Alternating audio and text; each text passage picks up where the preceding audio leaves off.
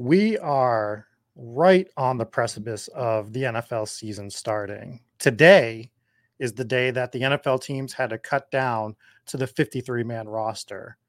After a crazy offseason of movement, the one thing that did not happen in the preseason, unlike last year, was a lot of injuries or any surprise cuts. So myself and Eric Bimefort today, we are going to talk about some of those stories and maybe some of the more heroic stories that you haven't heard of, such as myself re-breaking a rib playing pickup football with fourteen-year-olds.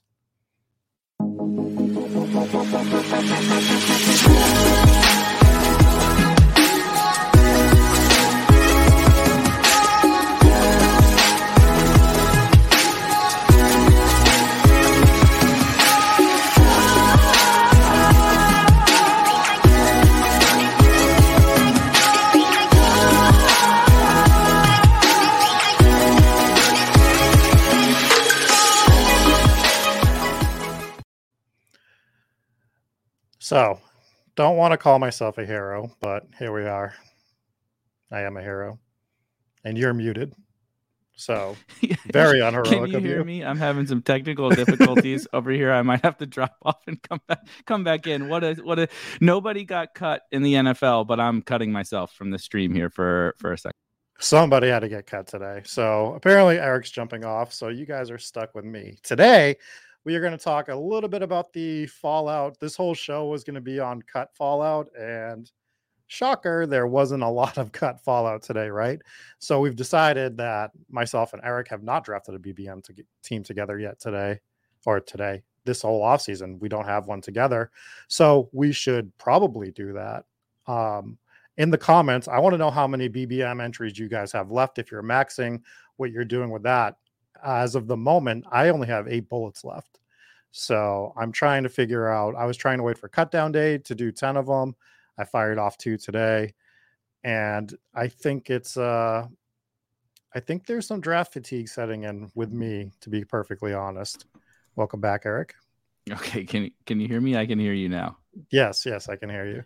Um, I don't know. I don't know. I don't. I don't know what's going on. This is clearly we've we've been doing too many. We've been talked about best ball for far too long. I can't even like fire up a stream anymore. I was just talking about draft fatigue as you were coming back in, so it works out perfectly. Yeah. Right.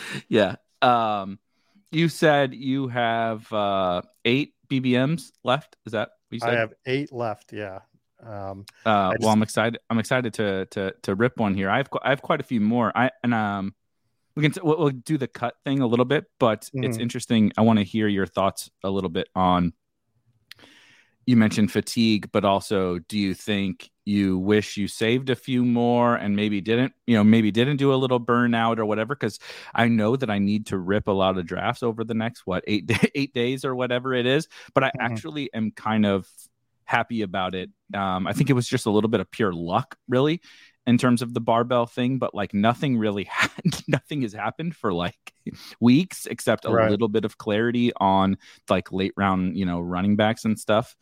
And so I actually feel kind of good having, um, you know, forty drafts or whatever to do over the last little while. I mean, it, it's not terrible, and I think you probably did a better job of balancing you're drafting more so than me. Although you did max out the D K five, and I'm not gonna. I'm yeah. I'm over one hundred on that, but I've made the decision that I don't feel I need to. I just I don't think I have to max that tournament. Um, and I need to, as we do this, like myself and you, when we're doing streams, we need to be drafting like frequently enough that we're keeping up with what's going on, right? So right. we can't completely barbell, but I don't think I like the complete barbell approach to begin with. I like mixing it up throughout the year. I think mm-hmm. I just need to be cognizant of the fact that, hey, maybe I need to take this weekend off from drafting next year. Yeah. Right. Go touch grass, do some stuff, and not open any apps. Um, and the other thing for myself that I knew I was going to screw up this year, that I will not screw up next year, is I am going to be a lot better about contest selection. Mm. It's I, funny you brought up. It's funny you brought up DraftKings with that because, um, you know, I know we all love we all love Underdog, and and definitely what Drafters has going on is really exciting, and that's fun to chase the overlay and have a different different contest, um, t- you know, a different um, scoring and format and everything, but mm-hmm.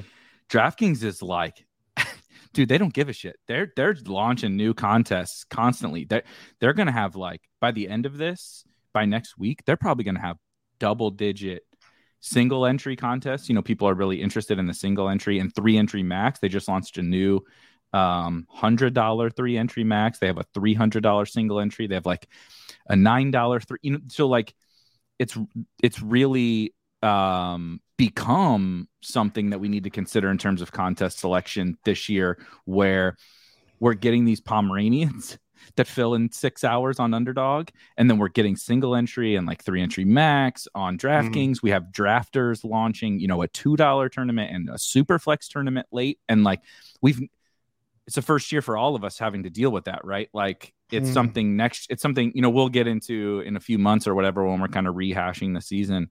And I, I think it's something, the game has changed. You know, last year it was just like, you know, the barbell thing has become a meme basically because B B M was like the only thing, and the DraftKings Millie, where that was like it. You know what I mean? We didn't have.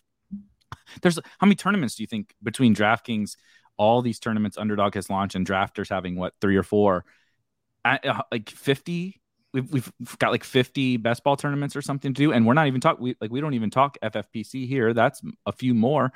There's a lot of contests to think about, and so it is something new to consider. Yeah, uh, and for myself, just like looking back on the year, the reason I need to take the break is I know I'm not building as good teams right now.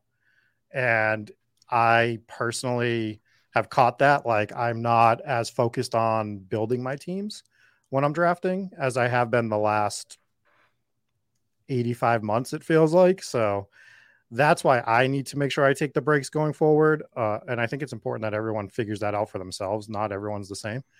Uh, contest selection, though, DraftKings, I'm kind of making the decision that next year, unless there's some drastic change, I'm probably only firing their single entries. Mm, interesting. Why? I, why is that? Um, I don't have fun drafting on their on DraftKings to start, even though we can build better teams on there. The app itself is just, it just. It sucks, if we're going to be completely honest on this show. I draft mostly on desktop now because of mm-hmm. like the overlay tools and stuff. It's still a bad, it's still kind of a bad user experience, but it makes it a little, at least a little bit, a little bit better. And I know not, you know, we've, we talked about that too. Like we built overlay tools and the only way to do it is on desktop. You you physically can't, right? I, we can't right. overlay something onto a mobile app. That that technology doesn't really exist. And so doing it on desktop is the only way to kind of enhance the drafting experience. But that's not I, even I, who literally, you know, one hundred percent of my job, is, you know, almost one hundred percent of my job is best ball. And I'm sitting at my computer all day long. Even I can't just sit and draft teams all right. day on my desktop. You have to do some from mobile. And so um, that is, it's a big, it's a big roadblock for sure. Like dra- the drafters mobile experience is good. And the Underdog mobile experience is good. It, uh, Underdog is probably a little bit better, but drafters have stepped up their game. And it's so the hard part is what you said, that DraftKings has a lot of contests I want to play, but it is a miserable mobile experience. You're like, not just like that there isn't a draft board and, and all of that. It's that you don't get notifications sometimes, and like just stuff happens. I I, I auto picked like half a, a draft the other day, just like two days ago on DraftKings, because I was just like making dinner. It's something I do. I talk about it all the time. I, I like draft teams while I'm cooking dinner and stuff. Right. And and like it's like I have the watch. You know, I got the phone. I shouldn't. You should never miss. Like I'm getting. I'm getting. I should get multiple notifications every time I'm on the clock. And it just DraftKings. It just doesn't work work very well. You know. Yeah, it, it's it's kind of brutal. And so I think like a lot of the money that I've invested in D K is going to get moved to drafters next year um, in terms. And and it just it's better drafting experience. Take away the board, like just the draft board, yeah. and go on talk about Underdog and just being able to scroll and see the picks right at the top on the mobile mm-hmm. app or even on the desktop version.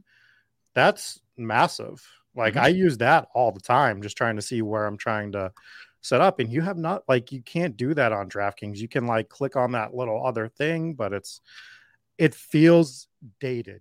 It's so weird yeah. that it feels dated, but it feels dated. So they're the they're they they they, they make more money in like a day than these other best ball companies. You know, and they're not a best ball company, so I shouldn't even say it that way. But right, the Underdog and Drafters are like peons, you know, mm-hmm. compared to, and Underdog's getting very big, obviously, but compared to DraftKings, it's um it's very small, but it's just not their priority, right? It's a it's um and I have to give a shout out to, to Davis Maddock. We we talked uh, we did almost weekly shows last year, and he would say it all the time when we brought this subject up. He was just like, it's just user acquisition for them, and frankly, it's user acquisition for all. Best ball is a means to an end. Best ball is not like these companies yeah. don't want to be strictly best ball platforms, but that's good for us because if it's a user acquisition tool, that means it's something that they don't care if they lose money on, right? We're seeing drafters. Um, I don't want to say they don't care that they lose money on, but they're willing to push the limits a little bit more to um, acquire users because that the value of that user, if they are a sports book or, you know, a, a quasi sports book, even like Underdog is right now, um, the value of that user is, is huge. So that, you know, they can launch these Pomeranians and, and drafters can do two dollar contests. You know, they can do these things, experiment with these things, and DraftKings can do all these tournaments. They don't care. It's a, this is a, they, like, if, if these tournaments, none of these tournaments fill on DraftKings, which they, I think they probably all will. Yeah. It looks like they're gonna. If none, if none of these tournaments fill on DraftKings, they, there's not a person at the company that will even like bat an eye. Because it's nothing to them, you know. Well, and so they'll jump on Twitter and start arguing with some of their higher buy-in. Yeah, clientele. Kalish will post about Rainmakers N F T contests, you know, and uh, we'll move on uh, about our day. But let's uh, let, let, let let's talk about the cuts a little bit before we, because uh, I'm excited to do a draft. You mentioned we haven't done a, a B B M draft together, which is kind of right. crazy. Yeah. we, we talk like every day and stream yeah. multiple times a week, and we haven't done a B B M team, so I'm excited for that. But we need to. We, we I, I do think we should talk a little bit about Cut Down Day. Yeah, I mean, I guess like on Cut Down Day, I always expect like some bombshell situation. And I guess like if we're talking bombshell, it happened yesterday where Jimmy G staying with the 49ers. But the other biggest one is Marlon Mack, the guy that doesn't have one leg, got cut by the Houston Texans, right? So we're looking at that and everyone's like packing their Dameon Pierce bags, who I haven't been drafting for like weeks now. I actually, um, if we want to pull it up, I can pull up the um, tab on the Spike Week tool. I can share what I have going on with Dameon Pierce in terms of like, I'm at like eight percent, nine percent on him with an average A D P of one twenty-five. So I haven't been touching him too much. Like, I think I was still grabbing him while he was rising up, but then I finally pumped the brakes on him and I'm like, there he's, I turned around one day and he was like up there with like the Chase Edmonds of the world or something like that. And I'm just like, what are we doing here? I was getting him in the sixteenth round at one point or something like that. So I, I just had a, I had to cut my loss on that. Like, I'm not going to draft this guy anymore. So um, I'll let the newbies grab him. Yeah. It's just, we, and we talked about this when we did, which was a really good sh- biased, obviously, but I think it was a really good show. The last time we did kind of, um, assessing all the risers and fall, it was mostly risers, right? But um mm-hmm. all the guys who have gotten really popular and really moved up draft boards, and obviously Dameon Pierce was was one of them. We we addressed it there, but it, it's only going to get worse, I think, over the course of of this last week. And the Marlon Mack thing is is one of those situations where I understand why at face value it seems like that's something that makes you want to draft Dameon Pierce more. But in reality, it whether it's Marlon Mack or Royce Freeman or some free agent they pick up at, you know, after all these cuts, there was going to be somebody, and Rex Burkhead is still there as theoretically the passing down back. And then this is a guy on the Houston Texans. And mm-hmm. he looks good, right? Like, you go watch, um, we bring up Dameon Pierce and the bots are showing up. Uh, we bring up, da- we, we you you watch Dameon Pierce, and I, I thought he looked good at Florida too. I thought, you know, he was an interesting prospect. Some people were really, were really high on him. And I do think he looks good from the whatever, how many carries he's gotten in preseason, fifteen or something, you know, yeah. like very, very small sample size. But at the end of the day, we're talking about a, a, a rookie running back who is fairly unlikely to play passing downs, probably going to see at least some, he's not going to get every rush for, for this team. And even if he did, it's one of the, if not the one of, if not the worst offenses in the entire N F L, one of the worst teams in the N F L. So what really is the value in that, other than the comfort now that Marlon Mack is gone and he's going to be, you know, he'll probably get the first carry for the Houston Texans. And so you feel good about that. And so maybe he should rise a little bit, but I think he's a great example of we're probably, uh, I say we, because it's it's a market. I don't mean we like anyone even listening to this, but we are get a little carried away when the shiny new toy looks a little better than maybe he did two months ago. And I I don't think anything is real, like, realistically, what is different about Dameon Pierce right now than like even before training camp started, other than you feel a little more comfortable about what he'll do week one? Mm-hmm. Nothing has really changed, I don't think. Yeah, I mean, he's on a terrible offense. Well, well we think is going to be a terrible offense, and they don't have paths. They don't. I'm not saying they'll be terrible. They don't have paths to being great, an upper echelon yeah. o- offense. This is Davis. Their best player is Brandon Cooks, who I like just fine. John Mechie is not probably going to play this year, you know, who could have maybe helped. Nico Collins looks good. You know, I see, I see Tony and the Felix in the chat, you know, mm-hmm. so I'm not going to talk negative about Nico Collins, but Brevin Jordan, Brandon Cooks, you know, Nico Collins, Dameon Pierce with Davis Mills. Like, there's just no outs to them being awesome on offense.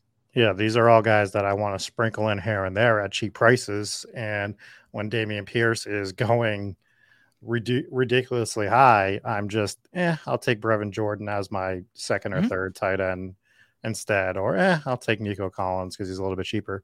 But I wasn't taking Brandon Cooks, so like, yeah. why am I taking?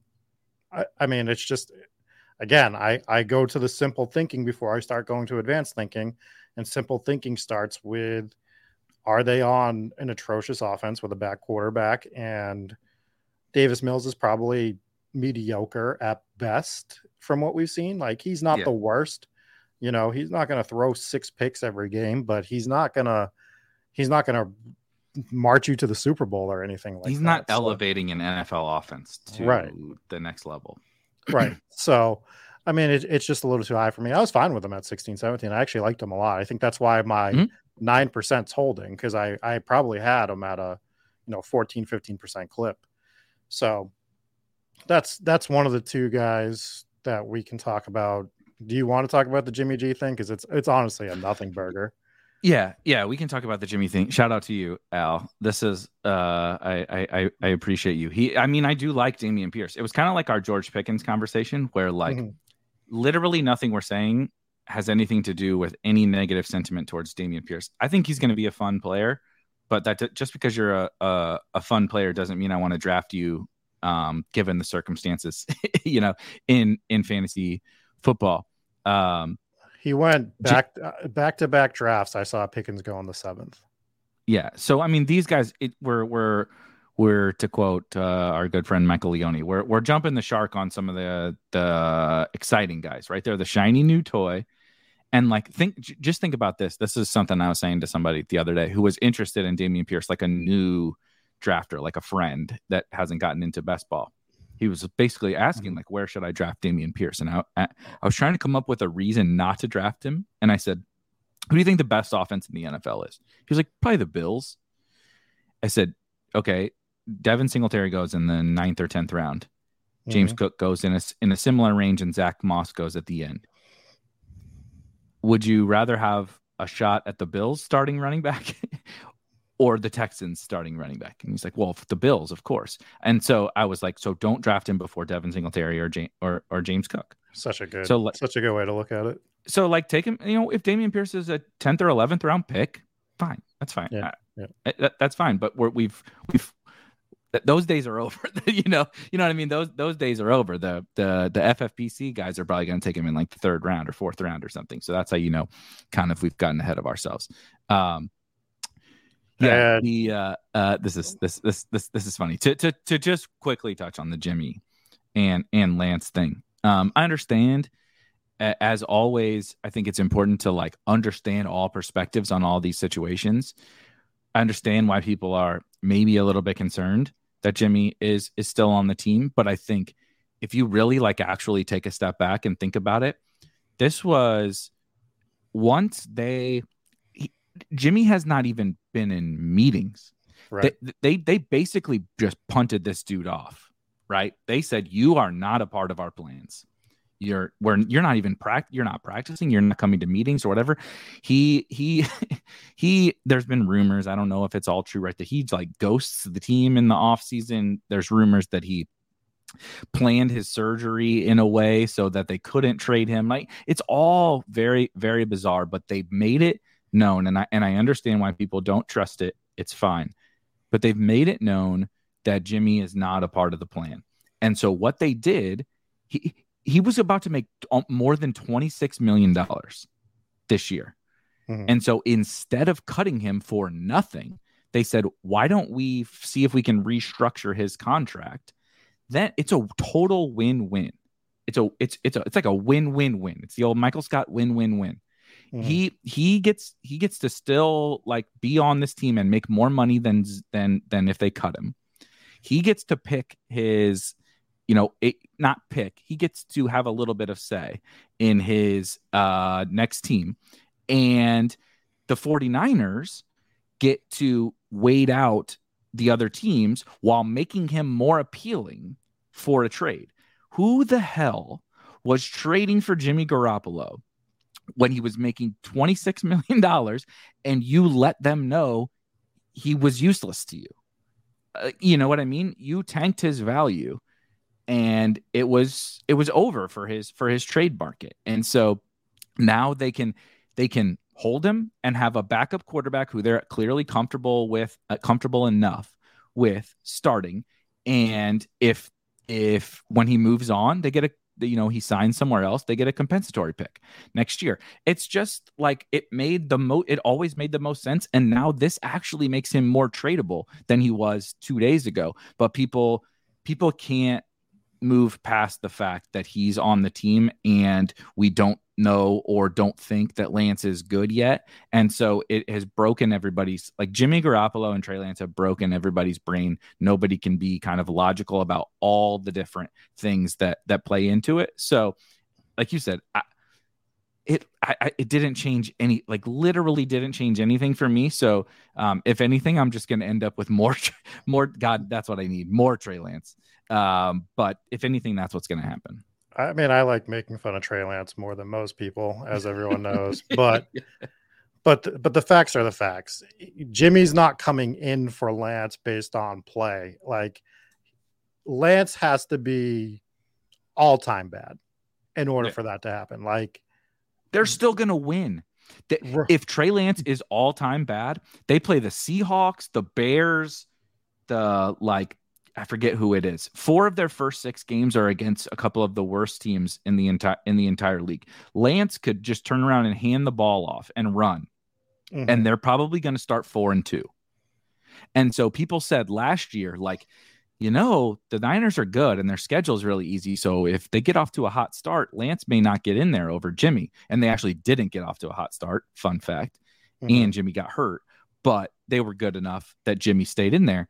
And now it's like, wh- why aren't we talking about that? Th- they're not going to lose a lot of games. The, and, and they play, I think, what the Broncos and the Rams are the other two games they play in the first six weeks. It's like, I mean, they could also beat those teams because the Niners are really good. And so it, it's just it's just silly. It, it's like you nothing burger is is what it is. But I understand we need something to talk about on, on cut day when Marlon Mack is the most exciting name. The the only the only way it becomes a thing is if Lance gets hurt for like four games, right? And Jimmy yeah. comes in and he actually looks really, really good, which he never has in his entire life. Like he's terrible. People forget that he's not a good quarterback. That's the other thing. They forget he's not good. He's not a good quarterback. I've never seen a quarterback get as lucky as as Jimmy Garoppolo does with like dropped interceptions and same team recovered fumbles. It's, it's, it's incredible stuff. People seem to forget about it. And he has to come in and be lights out in order for that to even be a, a discussion, right? Yeah, so. I mean, they, they, they've seen what they have in Jimmy. I think mm-hmm. he's a, you know, he's a starting caliber quarterback in the N F L. But we're at the point where we talked about this in the Discord the other day, which if, if you uh, are not a member of the Spike Week Discord, it's a really fun community for lots of sometimes crazy conversation, but lots of good, um, both best ball and just general football conversation. And you think about the fact that like Drew Brees is gone, Big Ben is gone, what Eli Manning is gone, Phillip Rivers is gone, all these guys that played for fifteen years or whatever as like a either elite or above average N F L quarterbacks are all gone. And we really didn't replace them. And what we replaced them with are kind of what are the current unknowns, you know, Lance, Lawrence, uh, Fields, those kind of guys. And so people, people equate the fact like Jimmy is a, a, an N F L starter, probably, probably like, is he better than Geno Smith? Probably. But like the bar is really low, and the 49ers have proven that they're a, a Super Bowl caliber winning team. And he is not the guy that can help elevate them. Can he be the guy that just doesn't totally fuck it up over the regular season? Yes. Is he the guy that can fuck it up in the playoffs? Yes. he tr- he tried to do it in against the Cowboys last year. Mm-hmm. He he tries to do it in the games that they still win. He's just not there. And so they're going to give Lance every shot. As you said, I, it's a, it's a Lance injury insurance type of thing. And so, and I think that's smart. It it can be one of those where we shouldn't be worried about it for fantasy, and it can be smart by the 49ers because if, like you said, if Lance gets hurt for a month or a month and a half, and th- they don't want to start Brock Purdy or, or you know, or How something like that. Stop Brock Purdy. Yeah, exactly. Iowa State probably didn't want to start Brock Purdy last year, and so they they, they want to keep winning games because they're trying to win a Super Bowl. It makes it makes sense, and so we've just we. It's one. It's it's the thing where we just don't have shit to talk about right now. Nobody's gotten hurt, right? There, we haven't had any crazy trades. We haven't had anything, and the Jimmy Lance thing is so polarizing that it is. It is like I said. It's just broken people's brains, I think. Uh, all right, quick hypothetical, putting you on the spot. All right, which team, if their quarterback goes down, would make the trade for Jimmy Garoppolo? That makes sense to you? I have one in mind. But I'll Ooh. let you go first if you want. So that you go. I might have... Okay. You go. I think the most likely situation for a team, and there's there's multiples, but Russell Wilson goes down week three or four. Oh, interesting. And they need a quarterback for the year. And they've built this team up so much that they panic overpay trade for hmm. for Jimmy Garoppolo because they know what division they're in and they're trying to win now, essentially. That is really interesting. I like that one. Um, I'm trying. I'm, I'm literally looking at the list of uh, of team names here. I could see. I I could see him following Brady.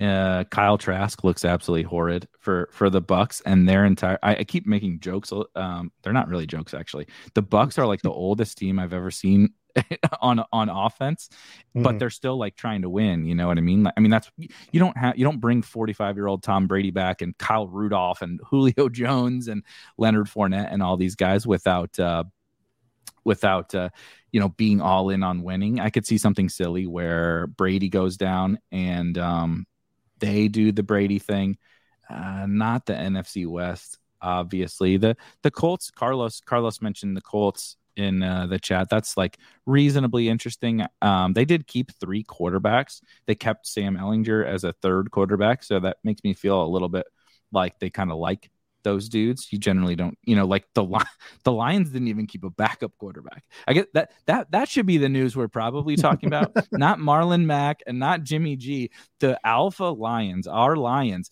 didn't even keep a backup quarterback because I maybe that maybe they're, they're they think they're going to win. They're in the market for for Jimmy G, right? That's that's what the bullshit narrative we should be pushing. If they didn't keep a they didn't keep a backup quarterback, what are the Lions doing? I can't wait to see what the Lions do this year, to be honest with you. That team's going to be interesting, and I'm already circling their week one game. They got Philly week one, oh, and yeah. they're in Detroit in the Dome, And I think everything we think about Philly is going to come out in that first game. And we're just going to see an absolute eruption from that offense. Personally, Philly, Phil, I, I tweeted today, I, if Jalen Hurts is competent, just be competent. Like, don't fuck it up. Don't be yeah. Jimmy, basically, is what I'm, I'm saying. Be better than Jimmy Garoppolo. And the Eagles might be the best team in the N F C. I know the Rams, you know, I know the Packers, I know the Bucks, whatever. But, dude, the Eagles are good. Like, uh, mm-hmm. I saw uh, I saw a tweet that was like, the Eagles were like, we need a second corner, sign James Bradberry. We need a, a linebacker, drafted, like, you know, two dudes from Georgia, you know, the best college defense of all time. We need an alpha wide receiver, A J Brown, you know, we, and then, they, and then they just, um, for anybody that doesn't know, they traded for Chauncey Gardner-Johnson today from, from the Saints, who is like a, one of the best slot is, corners in the league. Yeah. A superstar slot corner. And the definite people keep saying this about Pickens. You want to know who really has that dog in him is Chauncey Gardner-Johnson. That is a bad, bad. He is the dude that if you root for that team and he's on your team, he's, you bought his jersey. And if you hate, like, if you're a Cowboys fan right now, you're yeah. going to hate that dude because he, you know, he's an asshole on the field. And, and, but he's a, he's awesome. He's a really good football player. The Eagles are going to be really good. I, I can't wait. And I think, I feel like we've been saying it all offseason, not to pat our own backs, but as soon as that A J, before the A J Brown tra- trade, I was in on the Eagles. And then once the A J Brown trade, everyone else was like, backing up, and we were like, they're telling you what they want to do. We've been saying mm-hmm. this for months. I'm starting to hear other people come around on it, which is great that they are now two weeks before the season. But we've been saying for like, you know, I don't pat our own backs for certain things, but like we were rocket shipping the Eagles right when that trade happened. We were like, they're telling you what they want to be. They saw how they lost that game against Tampa in the playoffs. Yeah, they right. couldn't they couldn't do anything because they didn't have anybody to throw the ball to. Is right. is Hurts throwing up prayer balls to Dallas Goedert? Like Goedert had like fifteen targets because they didn't have any wide receivers. Yeah, so they knew they needed to change this offense. They didn't want to run that offense in the first place. You saw it the first three or four weeks of the year. Everything is telling you that this offense is going to be, you know, top five potentially in the league. You know, if not, it's yep. definitely a top ten. But I think it's got potential to be top five of of the entire league. So I'm just kind of wheels up on them. I, I, you know, we talk about getting a Chief every draft. I try to get an Eagle basically every draft. Can I get A J Brown? No. Well, then can I get Jalen Hurts? No. Can I get Devonta Smith? No. Can I get Dallas Goedert? No. Can I get Kenneth Gainwell? I make it a point. Right. So like, that's one of the other offenses I target. I target the big offenses and I include them in that. I totally, um, I totally, totally, totally agree. Um, Only other thing I was going to bring up is um, kind of pivoting from that a little bit. Are were there any other cuts that were at least cuts or non-cuts that were at least like mildly interesting? This is very, very random, but I was going to bring up um, the Lions had me thinking about it. They did cut Justin Jackson, and not that that really is super meaningful, but do you think he could go back to the Chargers and just absolutely ruin everything about Isaiah Spiller that people have been drafting, you know, for, for months? I, I think he's, it's a potential thing that could happen. He's one of those guys that I, I just feel like he's never gotten the right shot. Right. And I thought he was going to get it this, I think he's this good. Year. I think he's I good. I think he's good too. So if we go back and look at some of our like big board teams we were drafting in February, March, I was taking Justin Jackson on those teams because I'm like, he's going to sign somewhere. I'm not saying he's going to go somewhere and be like a bell cow back, but I thought he was going to go be part of like a two-headed monster somewhere, get thirty-five to forty percent of the snaps and absolutely produce. And I thought he could even be like the sixty percent guy if he had the right situation. And then he wasn't getting signed, wasn't getting signed. And then he signed with the Lions. And I'm like, that doesn't feel like the right fit for him. And mm. I don't know. I mean, like he could, he's not like a guy that's got to go to, you know, one of these win now offenses. He could go to Seattle if this injury with Kenneth Walker is going to be something long-term. You know how they love their running backs, and he yeah. could, he could mess up a little bit of Rashad Penny. Um, Hacker brings up O J Howard, which I just, he was a, It's over, was, right? It's over for O J Howard. Like, stop. Like, let we gotta stop. with the O J. It's like one of those, like, let's stop with the O J Howard. When when when the Bucks and the Bills tell you this dude sucks, and yeah. and both try, they tried. They gave him a. Sh- they both gave. It wasn't like, I don't know. You know, Rodgers didn't. You know, Aaron Rodgers notoriously sometimes doesn't give. You know, didn't give Equanimeous Saint Brown a shot, right? Because that's how Rodgers is. And E S B probably sucks, but every O J Howard has played a ton of snaps for the Bucks and never did shit. Signed. This is signed from a guy back in the days of, of draft, draft dot com, the play mm-hmm. draft or whatever it was, that was drafting the ever-loving shit out of fifth round O J Howard like a total idiot was me. He's he, he has shown us he's not good. The Bills were craving for another guy. They kept um, Tommy Sweeney and what's the other what the, this uh, some other scrub tight end o- over this dude. And they owed him. They're they're taking three like million or three million. They're they're yeah. they're eating like three million to cut him. That's how bad he is. So, um, I think it's just yeah. it, it, we, he we might catch on O J somewhere because of an injury, but like yeah. he's he's tough. I guess the only other one, like if we want to get real homer on this, is watching the Patriots cut all their running backs, and it just oh. shows you that it's that it's Ramondre and Damian Harris. Season. Damian. With yeah. t- with Tymon hurt, it shows you they're confident in those in those two guys, right? Because they would have kept Taylor or Harris if if they had concern. Or or Tymon's going to be fine, but I, I think it's kind of a combination of the two. Like Tymon yeah. is going to be a thing when he comes back, and I don't mean a thing like for fantasy or whatever, but like they're confident in him as whatever the fuck role they want him to play, and. It's it's just the Damian and Ramondre show. What does that mean? I don't know, because the Patriots look so goddamn bad on yeah. offense. Like, I'm a little concerned with my Ramondre and Damian bags, but from a role perspective, I'm not. I, I it's wheels up on those two, I think. Exactly, and where we've been drafting them. So my Ramondre exposure is down a little bit just based on how much he's getting steamed up. I had him at twenty percent. Yeah, so this is my point. We have a comment saying that Ramondre went round six in the draft I'm in right now, and I'm just not touching him at that point. So my twenty percent exposure to Ramondre is down to like twelve, thirteen percent, but I'm still at twenty percent on Damian Harris, especially on zero R B teams or hero R B teams, because it's just the perfect spot to grab that type of guy. Um, they were talking, uh, so local radio today, not that um, I read it anywhere else. Boots on the ground? Cutting Boots, Boots on the, on the ground. ground. I don't listen to local radio much, but if I'm putting around doing like something that's five, ten minutes away, um, they were talking about Kendrick Bourne possibly getting cut today. Like right. that he was right. a potential cut. And I was like, that doesn't make sense. So, they didn't cut any they didn't cut any of the wide receivers, right? I don't uh, I mean, think Trey, so. I didn't... Trey, they cut Trey Nixon, but they didn't. Devontae, Bourne, and Aguilar all made the team. Right. Right. Yeah, so I, I I was like, Bourne, like he's it literally makes zero sense to me. So, but apparently he was like he was on the hot seat for that. So I guess last last thing to talk about is is is Rojo. I'm so I'm so fucking sick of talking about Rojo, but um, like I, I'm not sure. It, it's um, I could see both ways for if you've been drafting Ronald Jones. And I, I did early, and I was one of those guys. I mean, I do think you could fairly clearly see an upside case for, for Rojo on the Chiefs, but I'm not sure this is good for, for Rojo, them keep keeping four running backs.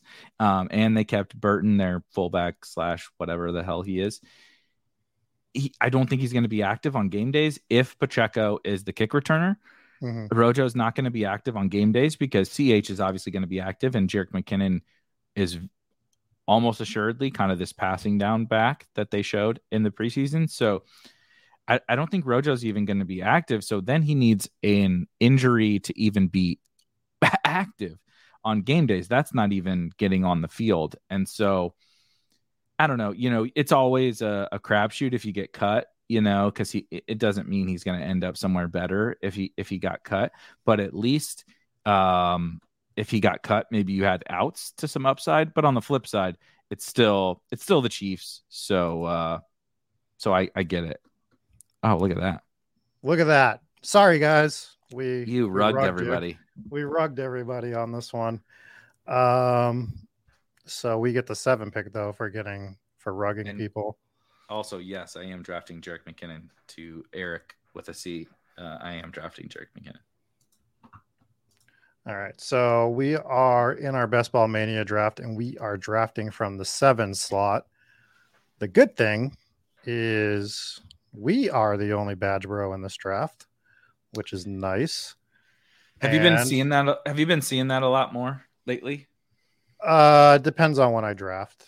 Yeah, uh, but I have been seeing it a little bit more. So you do see a lot more of the casuals coming in, which is a good thing. I'm hoping so. Like when I get the seventh pick.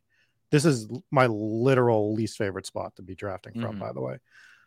But what I hope for usually in this spot is what everyone hopes for. We hope that Austin Eckler gets picked.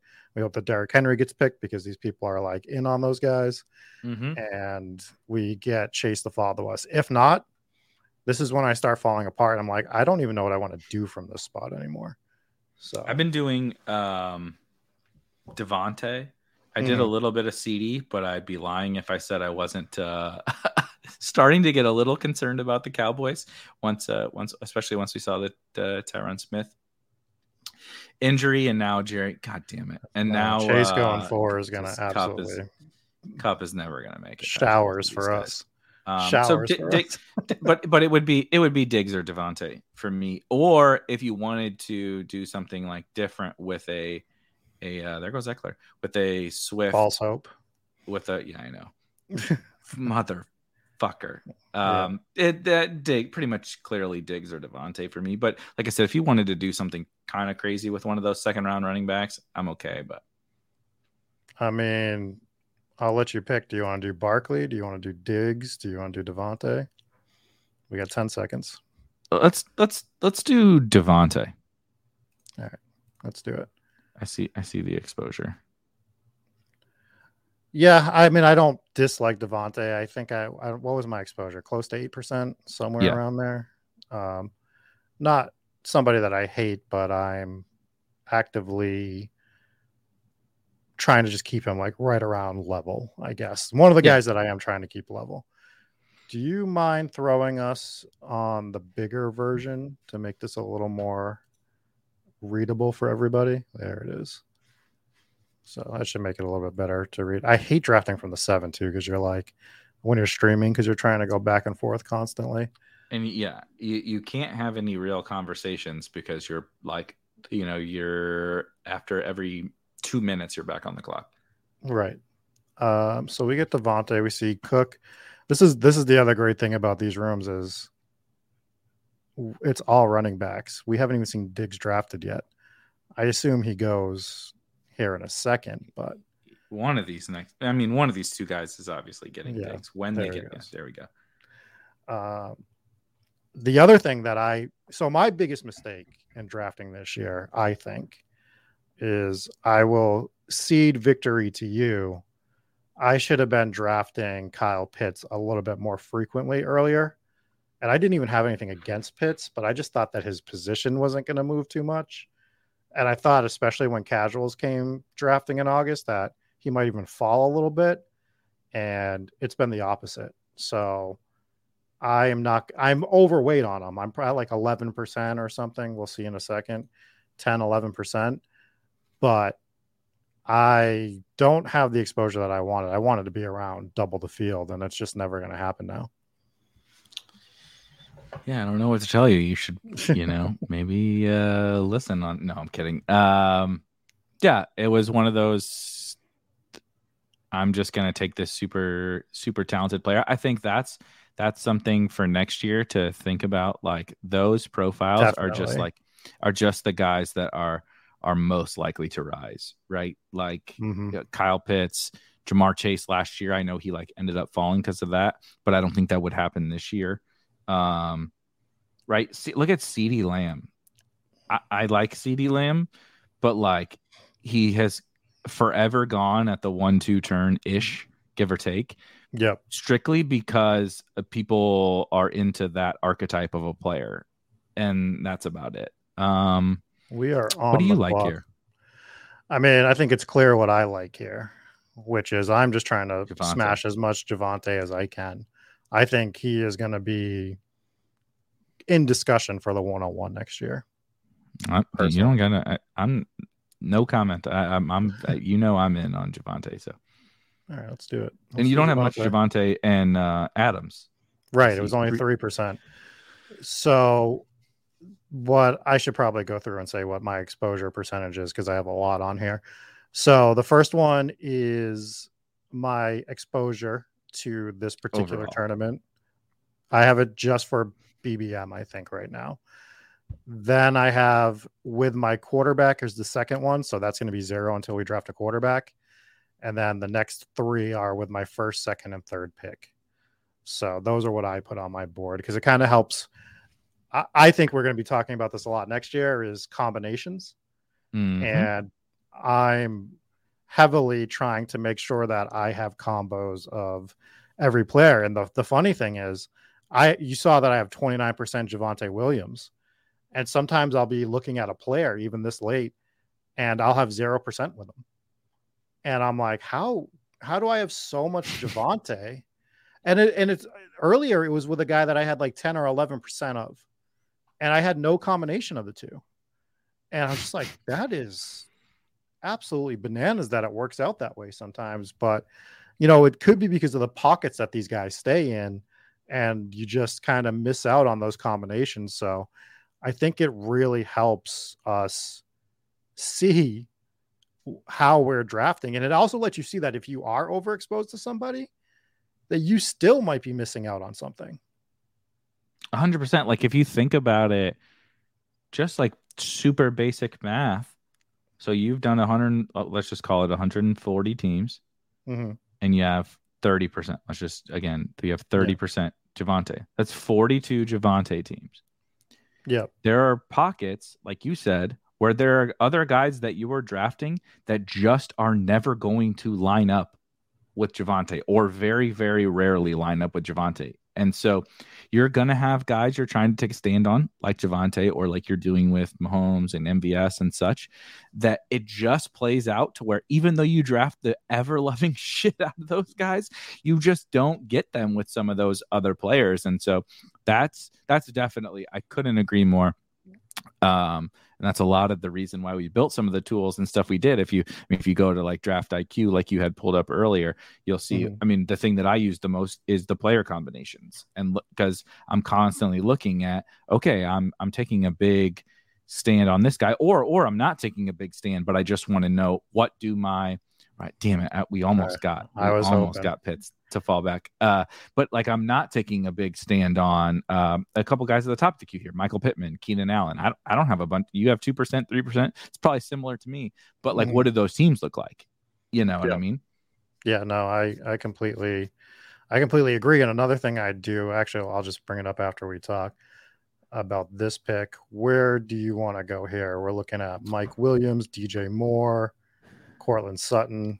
I don't want to do Sutton with Javonte, um, right. but Mike Williams and D J Moore are definitely um, at the top of kind of this next tier for me. You want to do D J Moore? Yeah, let's do D J Moore. That helps me set up something I like to do late in drafts right now too.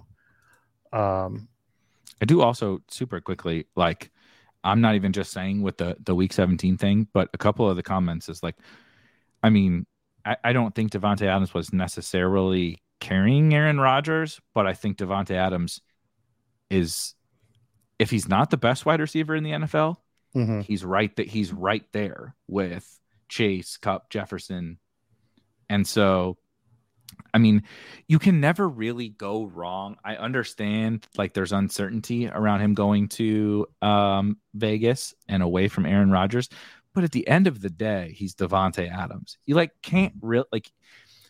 I don't see a path in which you have Devontae Adams on your team and you're like, damn, you know that it was the Allen Robinson of last year. You know, like that. That's yep. not in the cards. He he's not going to do what Allen. Maybe he's more of um, D J Moore of last year, who we just drafted. You know, maybe a little bit of a juiced up D J Moore, but there's no paths to like this just monstrous bust. And so, and there wasn't for Diggs either, who we took Devontae over, but, um, and so that's why I just, I just, I'm just kind of taking those two guys. Like are, are Derrick Henry, Joe Mixon. I know some people like Dalvin or whatever, but there's there's very clear paths to those guys busting, even outside of the fact that they're just running backs. And so I'm just going to take. I, I'm totally fine with Devon, you know, with Devontae Adams, Stephon Diggs. I see that people are saying Vegas has Green Bay favored to win the division, but yeah, it's because that division is trash. Like, also, I, I I'm I'm I'm very much on uh, like Green Bay win win total unders, and I, if the market is totally confident that losing Devontae Adams, if they're going to be fine, and replacing him with Sammy Watkins, like I'm happy I'm happy to bet against that. I I I I'm it could be Aaron Rodgers is just, you know, incredible, but the, they they their weapons are not good. Yeah. And so, um, or not, at least not proven. Maybe Romeo Dobbs will be that guy, but I'm happy to bet against it only because if the market was like factoring in the potential risk, then maybe it'd be different. But the market is saying they're the best team in the N F C, and I'm going to bet against that. We are coming back on the clock here. I was interested in Juju there. Um, what else is that wide receiver? Hollywood is fine. Deontay, A-Rod. I, I'm, I'm, I'm. I don't really like McLaurin or Cooks, but the other three are fine with me. Do you have a preference? I mean, I take a lot of Hollywood. You want to do Hollywood? I only have yeah, Hollywood three percent with Devontae Adams. I like, I like, I like Hollywood. Um, I like Hollywood because I like so. I like Deontay just fine too, but if I'm gonna, um. kind of break a tie, I like having the fl- the flexibility for for that stack of that elite quarterback. Um, and Kyler just man, Kyler falls a lot, and and it's nice yeah. to be able to to have something that that gives you outs to feeling really really comfortable taking like a sliding Kyler or even not a sliding Kyler. Like if we took Kyler in our next pick, you you would be fine. But when you don't take Hollywood, it's like. You feel super, I don't know how you feel about this. You feel super uncomfortable. It's like Hopkins suspended and getting old.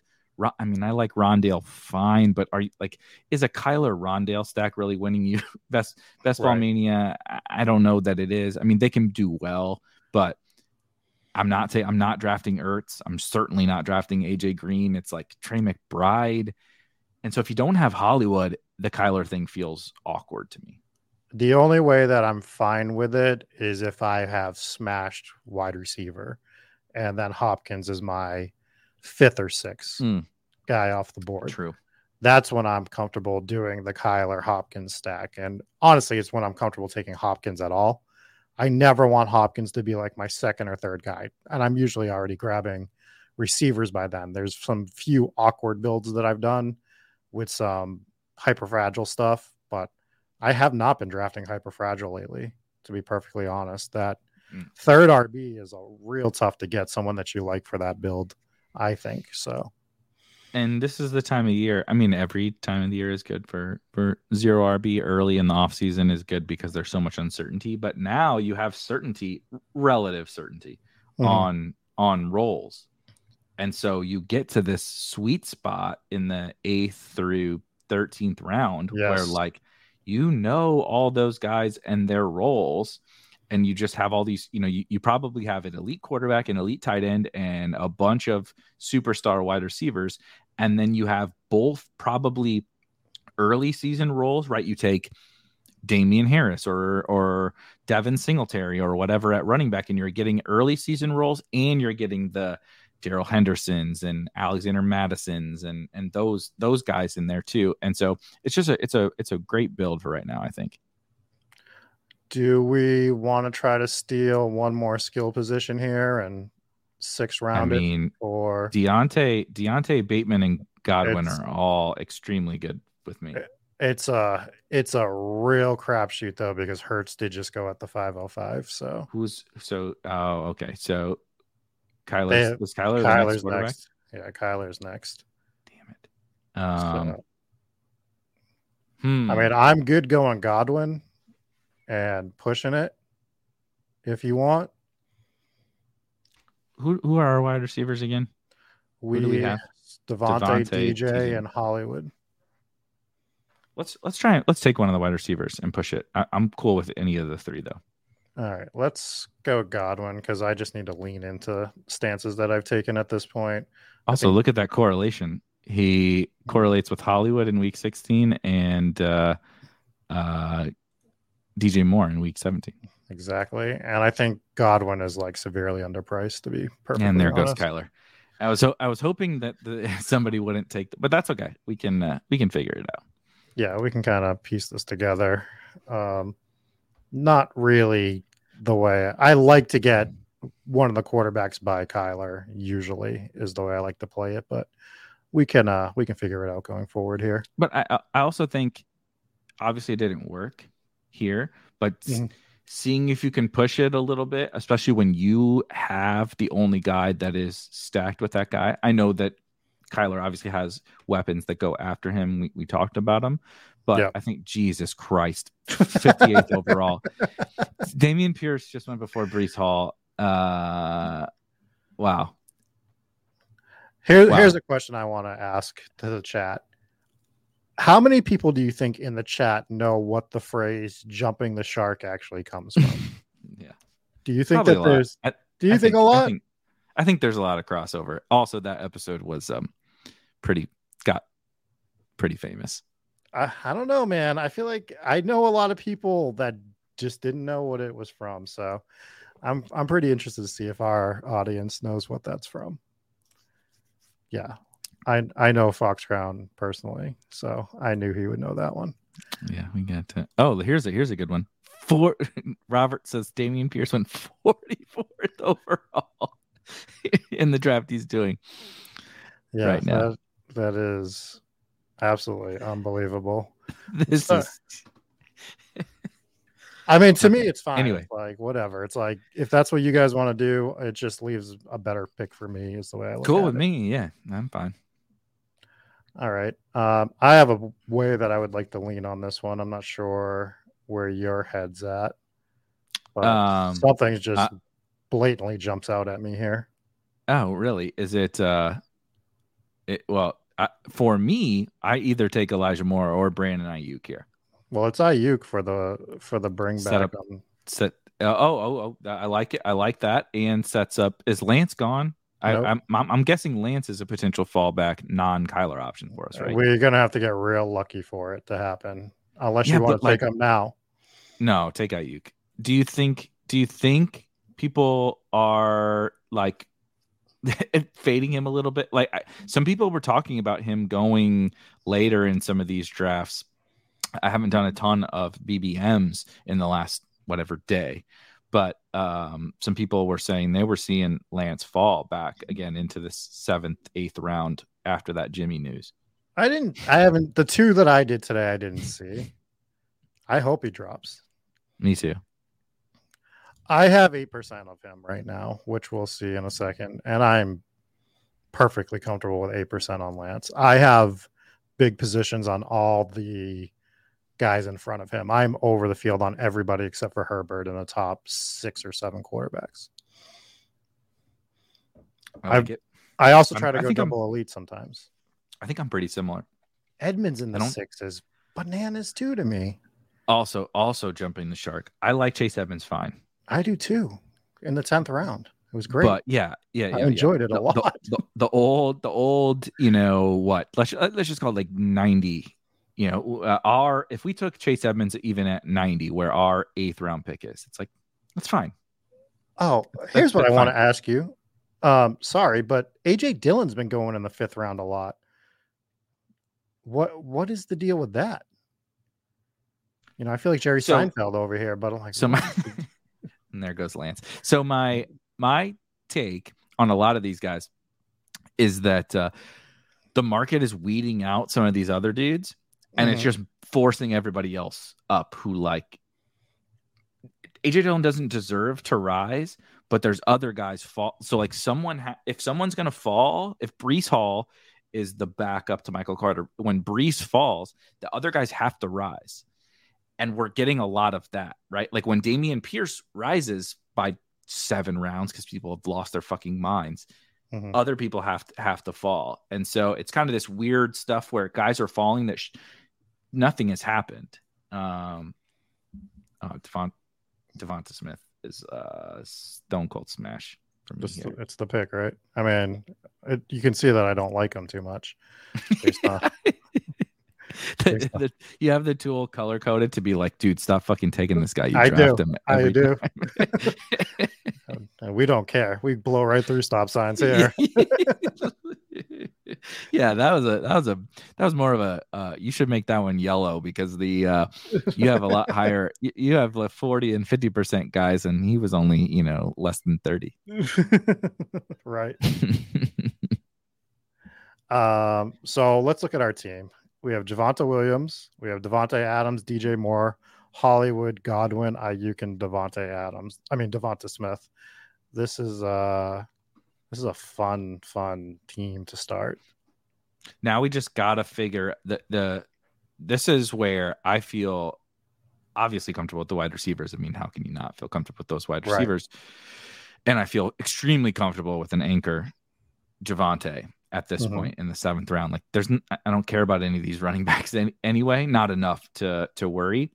And we'll get into like that range that we talked about in the, you know, eighth, ninth, tenth, eleventh, twelfth, where there's going to be backs that we like, but figuring out, and I'm also not that worried about tight end, but figuring out quarterback is um, definitely going to be something to, you know, keep in, keep in our back pocket is what are we going to do at quarterback? Well, I don't, I have, hate, I don't I, hate Derek Carr ha- having, you know, I don't take a lot of Derek Carr. I, I don't I've, either. I've probably only taken him a few times, but I don't, I don't despise him. With Devontae, especially we have Ayuk for a fun little week seventeen, um, and then I do have. I, I'm not gonna. Uh, I'm not gonna jump the shark, but I have a. I have a guy, uh, a late round guy that I'm drafting a lot of right now. I do too, and we'll talk about that later. Um, but yeah, I think this is we're so strong at wide receiver, right? We probably are looking at some sort of three quarterback build, most likely, in my opinion. The only thing that. And having the anchor running back helps with this, but it's mm-hmm. hard because if we want to do, um, if we if we did possibly want to do three tight ends, three quarterbacks and three tight ends just does leave you thin at either running back or wide receiver. And we're obviously really not going to be thin at wide receiver given given the start that we have, but it, it does leave you a little bit thin sometimes. But w- there's still mainly one guy here that would allow us to uh, uh, in in a pretty good tier. At, at tight end, we'll see if that works, but um, there's options here, regardless of how it goes. Yeah, I think there's two guys here. Derek Carr God, goes at the eighth, eighty-eighth. I mean, enjoy. Yeah, no, thank you. I, I mean, mean, for me, we can, we can even talk about it because I don't care which one of the guys we get. I like Ramondre here. I like Olave here. I really like Goddard here. I like Sky Moore here. I'm sure M V S is available. I like. I, I'm I'm cool with. All, I like Hawkinson here. I like all of these guys. Do you see the fifty percent exposure to M V S? Yeah, Jesus, can we take somebody else? Do you want to do one of the tight ends? Do you want to do Goddard or Hawkinson? I really like Goddard. I really like Goddard. You, I know we, we have do... Devonta Smith, but I think that's okay. Because if we do Goddard or Haw- Hawkinson, I think that allows us to do two tight ends. That's that's that's what I'm thinking. I think they are the last for me. Of yes. the guys where I'm not saying you can't take two tight ends with whatever Freiermuth or something like that, but the guys who I feel totally rock solid about, and I, I still am. I was really bullish. You know, you probably remember from early, early shows that we did, you know, like post Super Bowl shows that I was really, really heavy on Goddard. And I still am. I, I don't have as much Goddard as I want. I'm actually going to try to rectify that over this last, over this last week. I really, I really like Goddard. I forget what it said. I think I was at eight or nine percent, which is like fine. Um, but my exposure is probably low because I usually already have A J Brown or Devonta Smith on my team. That, that's my problem is mm-hmm. I have a I, I'm over on Hurts, but not like so sub- substantially so that it sets me up for a lot of Eagles stacks. And then yeah. I do take a lot of A J Brown. And like you said, I take a lot of Devonta Smith. And so I try not to stack up too many pass catchers from and and by they both go after Jalen Hurts, so you know if you have the stack or not. And so I just am not getting as much, and then I'm kind of just punting tight end probably, or I already have Kyle Pitts uh, right. at that point. And so it's just one of those where he's not an intentional guy that I'm just like at the field on. I actually am, like I said, I, I'm going to try to get overweight on him. Mm-hmm. All right, so we're going to be coming up. We could have, you know, I think you can do tight two tight ends with Dawson Knox as well, and be like, and feel okay about it. They they're showing you that they like that guy, so that could have been another thing that we could have thought about. I he honestly didn't even pop into my head. Uh, he just went right now, anyways. But that's fine. We're it's looking at. Can can you just look at quarterback really fast? Yeah. So we're looking at Stafford, Rodgers, Fields, Tua, Lawrence. Um, no. That's no.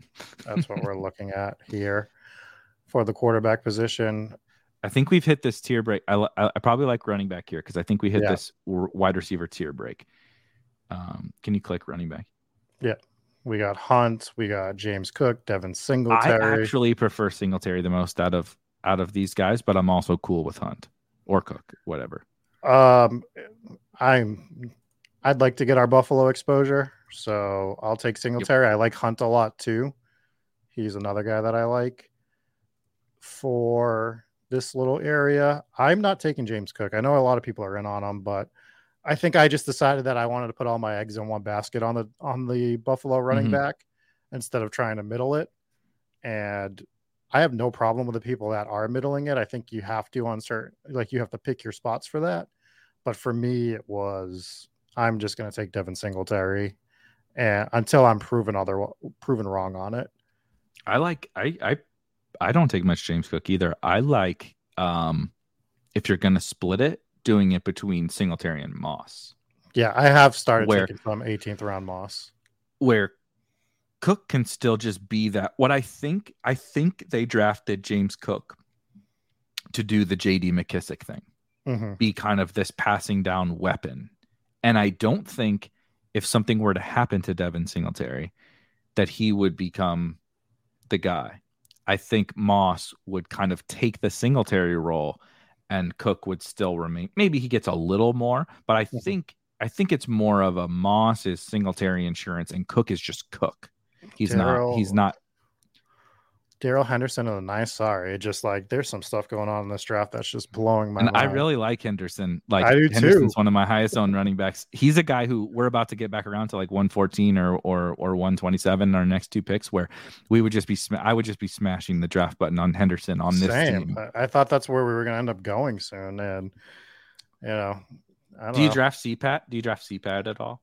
Uh, my zero percent exposure. Oh shit! I didn't even no. see that. I, I saw that. I, um, I haven't been. He, he's he he does he does uh, he is interesting to me here, and um, you know when we're breaking ties with the running back, he is, uh, and we, we can't really take Melvin with Javonte, so it, it would it would be C PAT or actually Naheem Hines for me here. I think that they showed their cards that Naheem Hines is like not only has a role, but mm-hmm. is the direct handcuff to Jonathan Taylor. So I'm pretty cool with either of those guys. All right. I'll do it for Eric. I will take Cordell Patterson. I think my only other Patterson exposure was on stream as well. Somebody talked me into it. I'm trying to remember who. I can't remember off the top of my head. Chat is uh, really interested in my fifty percent exposure. at, um, at M V S. Look, it, I was getting him a lot, tenth, eleventh round to start the year, and I just didn't back off of him. And I think he's going to be, I think he has a lot of paths to being the number one wide receiver in Kansas City. I know Juju's the favorite for it, but Juju is now, we saw him go in the fourth round, and yeah. M V S, you can still get in round eight. Nine usually eight it probably eight usually sometimes seven, and I just think he's going to have explosion games. So big oh, fan, yeah. big big fan of taking M V S, and that's my chief in every draft. And my I, I don't know if anyone's saw my Mahomes exposure. Yeah, see, look, not, not everybody's shitting on you for drafting fifty percent of a guy who can't catch.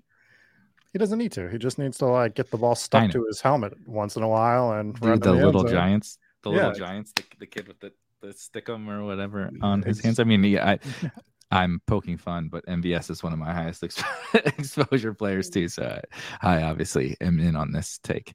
Uh, I saw Jack Settleman post his exposures, Didn't he have like eight percent of everybody? He's yeah, one of those guys. He was literally, I think his highest exposure was twelve percent. And I wanted to vomit. It's just what's like, the bro. fucking point? Why are you even play another game? Do do something else with your time. Yeah. It just, I was just so tilted by it. I'm like, this is the grossest thing I've ever seen in my life. Like, and actually, I think I remember this now because uh, Davis replied, and Davis said something along the line. Uh-oh. Yeah, you didn't take Keenan Allen as your high ex- exposure player. Why do you hate fun or, so, or something like that? And like that's so that's so true. It's like, what is the fucking point of playing baseball if you're going to draft eight percent of everybody and your highest exposure player is Keenan Allen? Yeah, it, it's just like just draft Jarvis Land. Like, do you draft Jarvis Landry as your highest? Like, imagine there's someone out there that Jarvis Landry besides Gretsch, someone other than Ben Gretsch, Jarvis Landry is his highest exposure player in in Baseball Mania, and you're just like, what is the? Why are you playing this? Like, get another hobby. Exactly. Um, it, it just, it just, I don't know. Tilted. I had that discussion what two months ago. I, I can't even remember who I was arguing with. Somebody telling me that I was supposed to have eight percent of everybody. So we're taking this, Hines here. Fuck yes. Yeah, I love I, this. That was kind of what I was setting up. I was hoping that if we took Patterson, Hines would be here on the bring back. I so so I, I I'm surprised. Um, I feel like he's he's a guy that I would expect to get steamed a little bit over this last week because they cut Philip Lindsay and Tyson mm-hmm. Williams. Which is like, honestly, it doesn't mean anything, but like we're doing the, the, the 49ers brought, brought Jimmy back and everybody's freaking out. And the Texans cut Marlon Mack and Dameon Pierce is going in the fucking fourth round now. But, but Nyheim Hines, they've shown their hand, kind of like you said with the Eagles. The Eagles showed what they want to do. They want to throw more, right? Mm-hmm. And on top of just the moves they made, the Eagles came out in their first preseason game and Jalen Hurts played eight snaps, right? The starters played eight snaps. They threw the ball eight, zero runs, literally zero runs in their first preseason game with the starters. They showed us what they want to do. The Colts did the same thing. J T didn't play in the preseason. Hines did. Every first team snap was Hines. Early downs, every carry, everything. Hines was the J T replacement. And yeah. so they've shown us that he's like, I understand he's not necessarily A J Dillon or Tony Pollard or whatever, but from a fantasy perspective, if he's going to catch a lot of balls and pl- get a bunch of touches, if something happens to J T and he's going to have some role, right? Why is he an eleventh round pick and why is Kareem Hunt an eighth round pick or whatever? Well, I'd rather you know? have eleventh round Nyheim Hines, who isn't even one of my highest drafted players, than fifth round A J Dillon, to be perfectly honest. Right, right. I agree. I totally agree. And I like A J Dillon just fine, but like yeah. I, Dillon's a better player, is like fifth but... round is where Patrick Mahomes and Lamar Jackson go. eleventh right. round is where, you know, Trevor Lawrence goes. You know, where it's a very big difference. Yeah, it's it's gigantically different. Um, I know where I would like to go here if it falls to oh, us. I'm I'm interested uh who you like here. Man, the Isaiah McKenzie A D P is a it's a funny it's a booting up the charts is what it's doing. I don't think I'm going to be getting any more Isaiah Isaiah McKenzie. I'm really happy I one W uh I got I, I I don't get to take many W's over the course of the last two years during draft season when you go all in on Trey Lance and and such, but um I'd like uh, what to do you take, like here? I'd like to take Trevor Lawrence here. I'm in. And I think we can backdoor him with somebody, but oh, there's two awesome. He has two yeah. awesome backdoor stack options. I think he's got three total that we could potentially do, yeah, but two that right, I really right. like. Yeah, so but I just I, don't draft Marvin Jones. So I, I think there's a huge gap after Lawrence. So he's usually my Q B two, to be honest. Are you so. are you are you more excited um on Lawrence after the preseason? It really does seem like. He like you remove we removed Urban Meyer and put Doug Peterson in and and and just man, it's crazy how much better he looked. And and I I mean they improve we made a meme of Christian Kirk and Zay Jones and Evan Ingram and stuff, but it is a pretty big upgrade from from Visca and Laquan Treadwell and you know uh James O'Shaughnessy. So I, I'm I'm kind of I'm I'm pretty excited for Trevor Lawrence, I think. I'm really excited for the passing game down there this year. Like I'm taking a heavy stance on Christian Kirk. He's like my yeah. second highest owned player. I think you saw that I was at seventeen percent on Trevor Lawrence. Again, that's because to me, after Lawrence, there's a massive gap at the quarterback position. Mm-hmm. Um, I think most of the guys after that point are guys that could be benched at any point in time. So like, I, I just get a little bit, or scared. Just have no upside, right? Matt or Ryan's have zero next upside. Quarterback. Matt right. Ryan's the next quarterback. And like, I think Matt Ryan is still like competent enough to be an N F L starter, but like he's not, I mean, Matt Ryan can't move. Right. So he's, and, and he's in a run for, there's no scenario in which Matt, Matt Ryan is winning you the league. You're just hoping when you draft Matt Ryan that he's like just giving you a couple of weeks that help you along the, along the way. He's not winning you anything. Trevor Lawrence could be the guy. I'm not saying this is what it's going to be, but we're drafting where, I don't know, Joe Burrow goes next year or something like that, you know? Yes. Yeah, I completely agree. So like, I think of when we're doing these builds where we're pushing quarterback, I try to at least grab Lawrence um, as my first one. And I still probably want three, but you know, if, but if you can somehow, also do two with Trevor Lawrence. I think. That was what I was going to say. If, if we absolutely get boxed out, I'm like, well, at least we got Trevor Lawrence. I feel at least decent about that. So I didn't want to push it past that point.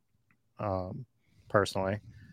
Oh, that was interesting. I like when they, I've had no issues until the other day with the draft rooms on Underdog this year. I don't know if you remember me complaining earlier this year about like mm-hmm. it showing me a player and I pressing draft and it draft a different player. I hadn't had that happen at all until the other day. It did happen to me. I tried to draft, I think it was Brandon Ayuk, and then I ended up drafting Hunter Renfrow, and I was like, that's two different players. That's That is not sure even the same thing. Are you sure? Again, shout out to our, our good friend Davis Maddock, who queues up everybody that is uh, correlated in a week seventeen matchup when he drafts somebody. Um, mm-hmm. Are you sure you didn't just have that game? Everybody in that game queued? Oh, no. Oh, no. It was a pure, I clicked on the name and I pressed the draft button and the picture changed.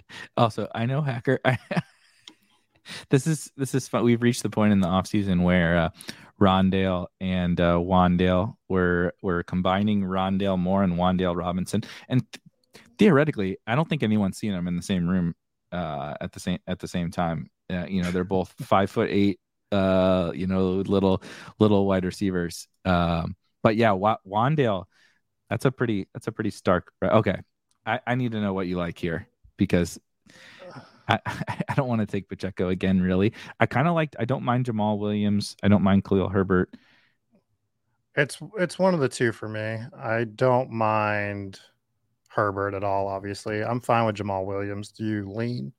Do you lean either way? Let's do Jamal Williams, actually. I know I know it's um a little, a, just a touch early on his A D P. He's a little bit down the list, but I've been trying to take just a, a, a smidge more and be kind of... Um, Um, you know, like humble about the situation where I this is an older guy I don't really like, but they brought Justin Jackson in and then they cut, cut him. him. Yeah, and and you know, so Craig Reynolds and Jamar Jefferson are still there, but mm-hmm. this is a team that like we can say whatever we want. Jamal Williams is the two. He's actually the one B. It, it's not even just the two. He's he's gonna get his work, and if something were to happen to DeAndre Swift, I think this is this is the team that proved. Their running back role is freaking valuable, dude. Craig Reynolds was putting up really legit fantasy scores last year when when Swift was hurt and when Jamal Jamal Williams was hurt. And so I'm trying to, I don't particularly like Jamal Williams. It's not a guy I'm trying to get like overweight on, but in these zero and hero running back teams, I am trying to mix him in because it's just a thing where like I like the Lions and he's going to have an early role and he has contingent value. And it's a valuable backfield. So I'm trying to like set aside my, it's kind of like Melvin Gordon. Uh, it's like a shitty version of Melvin Gordon where like, yeah. I really like Javonte. I'm, I'm, I'm whatever on Melvin Gordon's, but I draft a lot of Melvin Gordon because I'm setting aside kind of my age bias and all of that. And just being like, look, he's going to have a role and this backfield's valuable. So if something were to happen, he's going to be a guy you want on your team, especially in, like I said, zero and hero running back teams. Speaking of heroes, L. Roger seven has nine wide receivers already. So that's fun. Really? Yeah. Robbie Anderson is his wide receiver nine? Yeah. He or, he or she is wide receiver nine. So right now we have Trevor Lawrence, Devontae Williams, Devin Singletary, Cordarrelle Patterson, Nyheim Hines, Jamal Williams, Devontae Adams, D J Moore, Hollywood Brown, Chris Godwin, Brandon Ayuk, Devonta Smith, and Dallas Goedert. And I mean, I don't like Patterson too much, but I mean, for this team, it's making sense. And I, I actually like the way the team's shaking out at the moment. So we are going to be back on the clock. And I don't, and the good thing about this team is we don't have anything that we're pressing for right now. In my opinion, we don't have to, we're not like, oh man, we really need another wide receiver or running back. Like we kind of, we slammed wide receiver, but we got what we wanted at every other position along the way. You know, we missed out on the elite quarterbacks, but it wasn't a major deal to us. So where are you leaning for our next pick as we are on deck here? I definitely got to, oh, damn it. Everett Everett was going to be my guy. I've gotten gotten into Everett quite a bit. Um, I do like Zamir White. Yeah, uh, a fair a, a fair clip, but that would be kind of the end of running back for us, which I'm totally fine with. Mm-hmm. Um, the only reason why I wouldn't want to do is because I think you can get late round running backs. Right, right. What's tight end? Can you click tight end really fast? Yeah, we're looking at Gesicki. We're looking at Tonyan. We got three seconds. Uh, click Zamir. Just. Just if we're going to default to, there's nobody yeah. there I really like. Let's just take like, and, and I really do like Zamir White. I think we a lot of, uh, it's almost like the theme of this episode is like the team has shown us something. Mm-hmm. And Zamir's yes. a great example of the team has shown us something. They didn't, they didn't exercise Josh Jacobs' fifth, fifth year option. They cut Kenyon Drake and they drafted Zamir and they drafted Zamir White. And even in the, the, uh, the very first preseason game, they put Josh Jacobs out there without any of the other um, offensive starters. And so uh, I think um, Zamir White's a, ironically a guy who um, you mentioned like Javonte could be, you know, a really high pick next year. I think mm-hmm. Zamir White is, is it's a little bit of because Josh Jacobs will be gone, but that's also part of the point. If we think, if we think that Josh Jacobs will be gone and Zamir White could be a much higher pick next year, why couldn't he just take over the backfield this year? Even though Josh Jacobs is there. And so I'm, I'm I don't even think he has Zamir to White. Though. No, he right. one hundred percent. He doesn't, he doesn't have to. And I think you're Not just going to see cost. a two headed. Not at this cost. He's, he's going to be, I think it's just going to be a two headed monster. And I've been taking Jacobs more now too, because he's been falling to the nineties or the hundreds. Me and Overzet did the big dog stream and we got him at one fifteen or something like that. Yeah, that's insanity. So it was just like, I guess we'll take Josh Jacobs at one fifteen. Thanks. Like, and I think that was, I don't remember if that was after the, I don't think it was after the cut, but even so, Zay Jones goes in the fifteenth round. God damn it. Um, that's fine. I have something I want to try. Eno's going in the fifteenth round. What an interesting You want to talk draft. About jumping the shark. Uh, look, I like Eno. I've drafted a lot of Eno, but it's also funny that Darryl goes right after him. Yeah. The market is confident as shit that Eno is the next man up. And like I said, I'm that that guy that drafts the young dudes and all that kind of stuff. And there goes Marvin too. Uh, we might be taking you might what's a what's a click tight end. I don't know what the Ingram's one seventy-eight. Yeah, we, we probably just got to do it, I think. I know he's not the top guy, but I would prefer not to get locked out of our kid. Well, oh. There he goes. Who, where are you? Who, show yourself in All the right. chat, we you sons of seconds. Bitches. I want to talk um, about Baker Mayfield here. Motherfucker. Yeah, that's fine. I'm triggered, so it doesn't matter. Just take I just, somebody. So I want to take Baker because I've seen him starting to jump up the board tremendously. I think the fact that it looks like he is definitely going to be the guy. I know you're upset about Evan Ingram. It sucks. But I think we take Baker here. And... Zay, Marvin, and Ingram all went in ten, in like six, well, five picks. picks. Yeah, that's ridiculous. Yeah, this entire this entire round started with Zay at fifteen point one. Then Marvin Jones goes at fifteen point four. Evan Ingram goes at fifteen point five. Unbelievable. I was really getting it. Uh, this is still a fine team, but I was getting very excited. Uh, we, the, the other reason I wanted to do Baker is because we have a bunch of people behind us that only had one quarterback. So we see Brew, we see Alex, and we see Al Roger with one. This is this is. I need I need the, I need the fucking season to get here. If this is what you got lot. This this is the this is uh, when when Pete does his next Best Ball Bro video, right? It's gonna be like, well, everybody sniped all my Jaguars wide receivers. Time to draft Jamal Agnew. You know, like we we have we've gone too far. This is this is actually low key what happened to me last year. I was in on the Jaguars drafting all these losers with uh, mm. Trevor Lawrence. And then I was drafting Colin Johnson for this. Literally, Greg would have been in the chat last year if if we were doing this. And he would have been like, oh, yeah, just take Colin Johnson, bro. And I did it like a lot, like way too much. And then Colin Johnson got fucking cut from the team and ended up.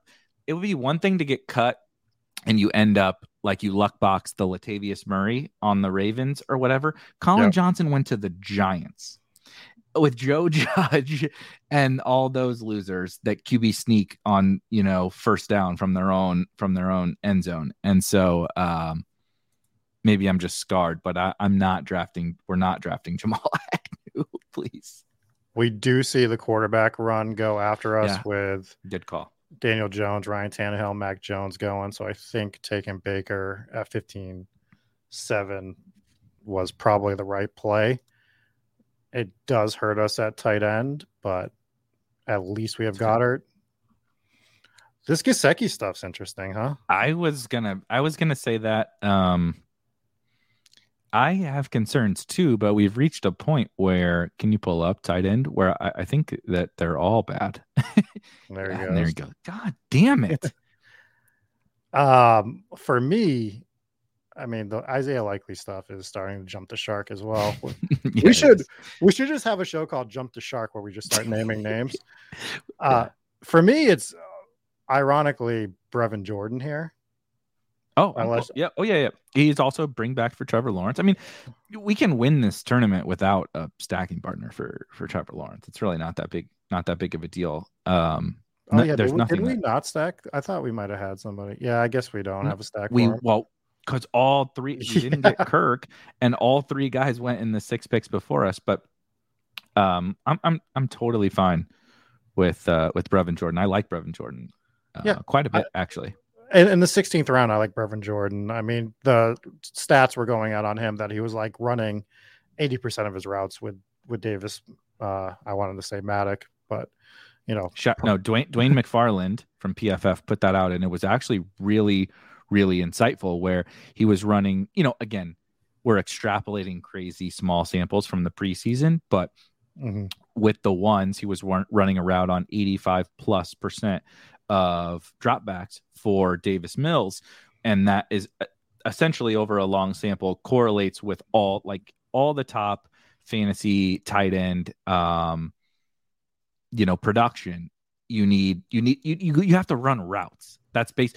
Why even did Mark Andrews not not crush before last year? Because he didn't run enough routes, and so they they their their whole team collapsed, and they just started throwing more. And Andrews ran a million routes, and so um, you know who knows if that will continue. But without Mechie, they what else are they going to do? Like who else is going to run routes if it's not Brevin Jordan? So yeah, I'm pretty in on him. So I would say with our team, we are done at running back, right? With Javon, with six, our right? six. Yeah, our six is good. Devontae Adams, D J Moore, Hollywood, Godwin, Ayuk, Smith as our wideouts. We have Goddard and Brevin Jordan at tight end, and we have mm.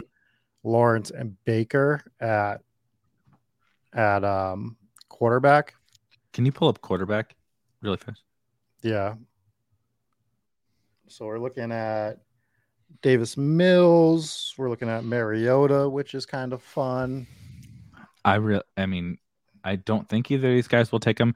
I'm really drafting a bunch of Mariota. I think he makes a lot of sense on this team. I know we don't have Pitts or London, um, and I know you probably won't take Brian Edwards, but um, well, we have Mariota. Mari- oh, oh, we got to take Mariota with C P A P. Yeah, yeah. Um, Mariota is like If now, if if Roger Lewis here takes a fourth quarterback, yeah, I, I think we should take Mariota. You want to take him now, and then we'll yeah, figure yeah, out. Yeah, take him now else. and figure out. It, it doesn't really matter. Um, the dogs want Mariota. They're getting. They're get. They they woke up from their nap, and it's playtime over here when it's Marcus Mariota season. But I think, uh, he is the guy who we have. No one is more like playoff focused and best ball, right, upside and week seventeen and all that bullshit than me. But again, Ooh, did Edwards this, get is, cut? this is this is the this is the uh, no Brian Edwards didn't get cut. Uh, I don't think so, unless it w- unless it just got announced in the last little bit. He definitely didn't get cut by the deadline. But Mariota is. We're taking Davis Mills, and and I know we took Baker Mayfield, but we're taking these zero upside quarterbacks, mm-hmm. it, relatively speaking, earlier because they have quote unquote job stability, right? The only reason Marcus Mariota goes where he goes is because everyone is so confident the Falcons are going to be bad and he'll lose his job. And I think that is a coin flip or or a little bit better than a coin flip. But all it takes is the Falcons to win a couple games, maybe a couple games we don't expect. They beat the Saints, right? The Saints, the Saints are not like world beaters. That Michael Thomas could be out. They just traded Chauncey Gardner-Johnson. They lost one of their offensive linemen. They, maybe they sneak out some wins that we don't expect. And after ten weeks, they're two games out of the play, the wild card, or, or you know, something ridiculous. And they're playing to win. And Marcus Mariota looks really good in the uh, in the preseason, especially for fantasy. That dude's running like crazy. And he would be, if we knew he was starting the whole season, he would be, I don't know, by Tua, yeah, something like that. Some, somewhere in that range. It's only because of the uncertainty, and I get it, but um, I, I just want to like kind of bet against the market in the in this. This is seventeenth round. You don't get that upside at quarterback anymore in that range. Yeah, no, I I agree with all of that. I've been taking a little bit more Mariota. I'm only at four percent, but I'm like, that's I'm fine with it. I don't want to be at zero. I don't want to be overweight, but four seems about right for me with him. Four or five percent. Close to eight, but nothing crazy. Um, I've also been taking, before Malik flashed, I was taking some Malik Willis. It was only one or two percent, a few teams here and there. He was kind of like a late third quarterback ad for me on certain teams. So we got a three six six two build right now. Definitely wide um, receiver. Yeah, I mean, D P J's fine. Yeah, um, you know he's gone now that you said his name. Of course. Can you scroll a little yep, bit? There it is. There it is. What in the absolute fuck is wrong with these people? um, Aguilar's interesting. Cedric Wilson's interesting. Danny Gray. Who's that guy in the purple? Is that Visca? Visca, oh. because he's he's the. Uh, oh yeah, yeah. He's I see, the. Uh... Oh God, we can. That's actually kind of funny. Um, I mean, we could do Brian Edwards. I know you hate him. I'm not going to force you into it. That'd probably be my pick, but I'm not going to. I'm not going to. No, I mean, it makes nitpick. sense, though, is the thing. Valus, right? Valus also makes sense. A lot of these guys make sense, so it doesn't have to be just him. Let's just go back to the top. I'm sh- the Crowder didn't get cut. I thought he might get cut today. He's he's um, also interesting. I don't know that he makes awesome, perfect sense for this team. I think Edwards no. makes more sense for this team. Yeah. I, I think it would have been. I, I'm cool with Edwards. I think it would have been probably like Edwards. Valus made sense.